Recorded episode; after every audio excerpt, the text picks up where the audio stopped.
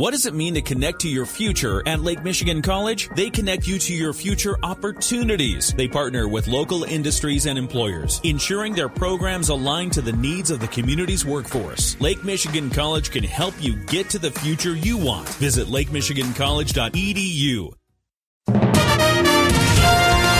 WSJM News Now. This is the 5 o'clock news block on News Talk Sports 94.9 WSJM. Brought to you by the Town Crier Wire. In the newsroom, I'm Andrew Green. The Berrien County Board of Commissioners has honored Sheriff Paul Bailey as his retirement nears at the end of the month. At a meeting this morning, the board approved a resolution thanking him for his service to the county and wishing him a happy retirement. It was a packed house with Bailey's family, elected officials, and police on hand. Under Sheriff Chuck Heit, who will take over for Bailey as interim sheriff, said it's been an honor to work with Bailey. I was blessed to serve 21 of those 23 years as undersheriff. And we would say, like brothers, we would have some spirited debates. But when they know about the sheriff is he always wanted what's best for the men and women that work for us and the residents of Berrien County and serving them faithfully. Bailey has been sheriff since 2001. He said it's been his pleasure and thanked all the partners of the sheriff's department. We all work together to make Berrien County one of the best places to live in Michigan because I think it is the best place to live. We have so many good things that happen here and so many good people doing good things. Bailey has worked in law enforcement since 1979. He thanked his family for sticking by him even when the job kept him away from home 70 hours a week. Bailey told us he looks forward to spending more time with his grandkids. Students in the Jobs for Michigan's Graduates program in Benton Harbor spent the day Wednesday at the Whirlpool Corporation Benton Harbor Tech Center working with mentors. Youth Solutions Director of Strategic Advancement Hope Roberts tells us about 40 students from Benton Harbor High School were there to learn about teamwork and planning. They were tasked with designing little cars that could roll down a ramp with an egg on board. The goal was to not break the egg. It really gives them real world experience on job skills, communication skills, leadership skills, everything that they work on in their Jobs for Michigan's graduates program, they could put to use. Robert says the Whirlpool mentors provided the students a budget and materials with which to make the cars, and the students could ask for more if they demonstrated why that was needed. So it gave the kids a really cool look on what real world jobs might entail and what these Whirlpool employees, some of them go through through based on whether or not this is a job that they do there at Whirlpool. Robert says this is the third year that Whirlpool has had a mentorship program with Jobs for Michigan's graduates. At the end of the day, the students who designed the egg cars that protected the eggs the longest received awards. Indiana Michigan Power has donated more than 48,000 LED light bulbs, 30,000 window insulation kits, and more than 10,000 packages of door and window weather stripping to food banks in southwest Michigan. I&M spokesperson Kara Stevenson tells us the company wants to help people save energy and money this winter. With these LED bulbs, they're 90% more energy efficient than a typical light bulb that many people might be still using, and they have much longer lifespan to them. They last up to 25 times longer. So that can obviously help to save energy, but also money on someone's monthly bill. Stevenson says 48,384 total bulbs donated means an overall savings of more than $677,000 in a year for the customers who receive them. The weather stripping will also save customers because up to 25% of the energy used to heat homes actually escapes through improper sealing. The donation went to two large food banks in West Michigan. The food that they were donated to will distribute them out to food banks through Southwest Michigan. So they're starting at these local food banks and then they'll be distributed. Stevenson says the materials were given to food banks because the LED bulbs can be more expensive than other kinds of bulbs and those in need may not be able to afford them. I&M has information on saving money during the winter at its website. Legislation from Congressman Tim Walberg that would block the Biden administration from pushing more aggressively for the production of electric cars has been approved by the U.S. House. Walberg says his CARS Act would prohibit the Biden administration from implementing emissions standards for light and medium duty vehicles by requiring more than two thirds of all new vehicles to be electric by 2032. In April, the Biden administration announced unrealistic emission standards that would force over two thirds of all new vehicles to be electric within the next nine years. Today, the House passed my legislation, the CARS Act, to stop this radical executive overreach. The CARS Act also blocked proposed EPA rules for emissions and requires requires the EPA to update any regulations that result in the limited availability of new vehicles based upon that vehicle's engine within two years. Walberg says the legislation is all about consumer choice and making sure drivers can get affordable cars. Tonight begins the Festival of Lights. For Jews across the world, Hanukkah is eight consecutive nightfalls to gather with family and friends. However, this year the celebration comes at a time of war between Israel and Hamas, as well as the murder of a prominent Detroit Jewish leader, Samantha Woll. Here's Rabbi Jennifer Kaluzny of Temple Israel in Detroit. One of the things about Judaism, though, is that we always look for the light. We always look to bring in light of strength, light of community, light of blessing. And right now, we're kind of living in both spaces at one time. She says there's a focus on bringing light into the darkness. Hanukkah runs for eight nightfalls, ending December 15th. The Benton Harbor Arts Association Winter Art Hop is set for tomorrow night.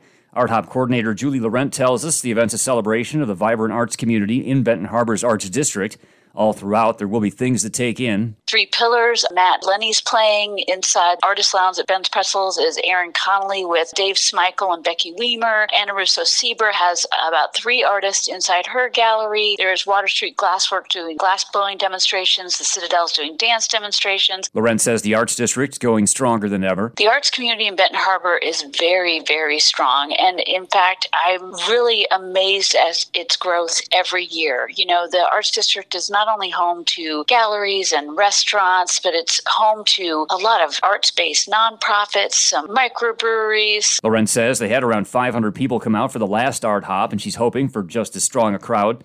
The full schedule can be found at the Winter Art Hop Facebook page. We'll have a link to it at our website. WSJM News Now continues with your Bloomberg. WSJM News Now continues. A new effort by the Biden administration to lower the cost of prescription drugs has started. ABC's Karen Travers has more. The White House announced a new push to try and bring down the costs of prescription drugs. They're warning pharmaceutical companies that develop drugs with taxpayer funding that they need to sell those drugs at reasonable prices or risk losing their patents to other companies who could make their own versions of the drugs at an affordable price. The administration is able to do this under what's known as march in rights, something that hasn't been exercised before and would almost certainly face legal challenges. It will be months before this proposed rule can even go into effect if action is taken. The White House has not named any of the drug companies that could be potential targets. Karen Travers, ABC News, the White House. Israeli forces struck the southern Gaza town of Rafah twice overnight, sowing fear in one of the last places where civilians could still seek refuge. Israel's widened its offensive against Hamas from the devastated north to southern areas already packed with displaced people. United Nations officials say there are no safe places in Gaza. Heavy fighting in and around the southern city of Khan Yunis has displaced tens of thousands of people and cut off most of Gaza from deliveries of food, water, and other vital aid. UN Secretary General Antonio Guterres used a rarely exercised power to warn the Security Council of an impending humanitarian catastrophe. He urged members to demand a ceasefire. The United States appeared likely to block any such effort. The House is expected to vote next week to formalize the impeachment inquiry into President Joe Biden that started back in September. Republicans are looking for evidence that Joe Biden played a role in and benefited from his son and brother's business. The president's repeatedly insisted he did not. ABC's Stephen Portnoy has more. Republicans argue formal authorization of the impeachment inquiry is necessary to confront what they describe as stonewalling by the White House. Among other things, they're seeking emails sent to and from accounts that Joe Biden was said to have used while he was vice president. Texas Republican Dan Crenshaw says the impeachment inquiry has dug up plenty thus far. You'd be absolutely out of your mind to think there's nothing there. New York Democrat Dan Goldman says the GOP is merely coming up with excuses to continue a fishing expedition. The evidence does not show what they wanted to show. Stephen Portnoy, ABC News, Washington. The United States strongly supports Israel in its war against Hamas, but it is increasingly at odds with its Middle East ally over what will happen to the Gaza Strip once the war winds down. Israel talks about having an open ended security presence and imposing a buffer zone to keep Palestinians away from its border. It's ruling out any role for the internationally recognized Palestinian Authority. The United States lays out a different vision. Top officials say they will not allow Israel to reoccupy Gaza or shrink its territory and repeatedly have called for a return of the Palestinian Authority to Gaza. These conflicting visions have set the stage for difficult discussions between Israel and the U.S. Three of the nation's top universities will be the subjects of a House investigation. More from ABC's Justin Finch. House Committee on Education and the Workforce Chair Virginia Foxx announcing probes into Harvard, MIT, and Penn Thursday. Foxx noting those investigations will center on the university's policies and procedures following rising anti Semitic incident reports on all three campuses. The presidents of all three universities testified before the House Education Committee this week. Foxx saying the panel has deep concerns about safe learning environments at Harvard, MIT, and Penn, and cautions more universities should expect investigations as well. Justin Finch, ABC News, Washington. A Texas judge given a pregnant woman whose fetus had a fatal diagnosis permission to get an abortion in an unprecedented challenge to Texas's ban that took effect after Roe v. Wade was overturned last year. It was unclear today how quickly or whether Kate Cox, a 31 year old mother of two from the Dallas area, will be able to obtain an abortion. State District Judge Maya Guerra Gamble says she'll grant a temporary restraining order that will allow Cox to get the abortion.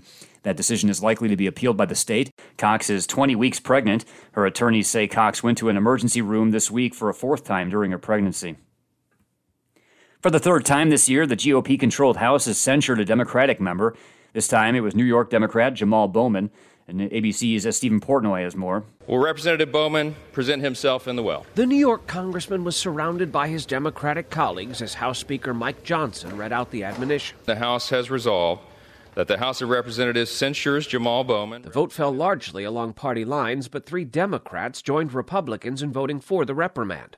Bowman pleaded guilty to a misdemeanor for pulling a fire alarm in a House office building in late September.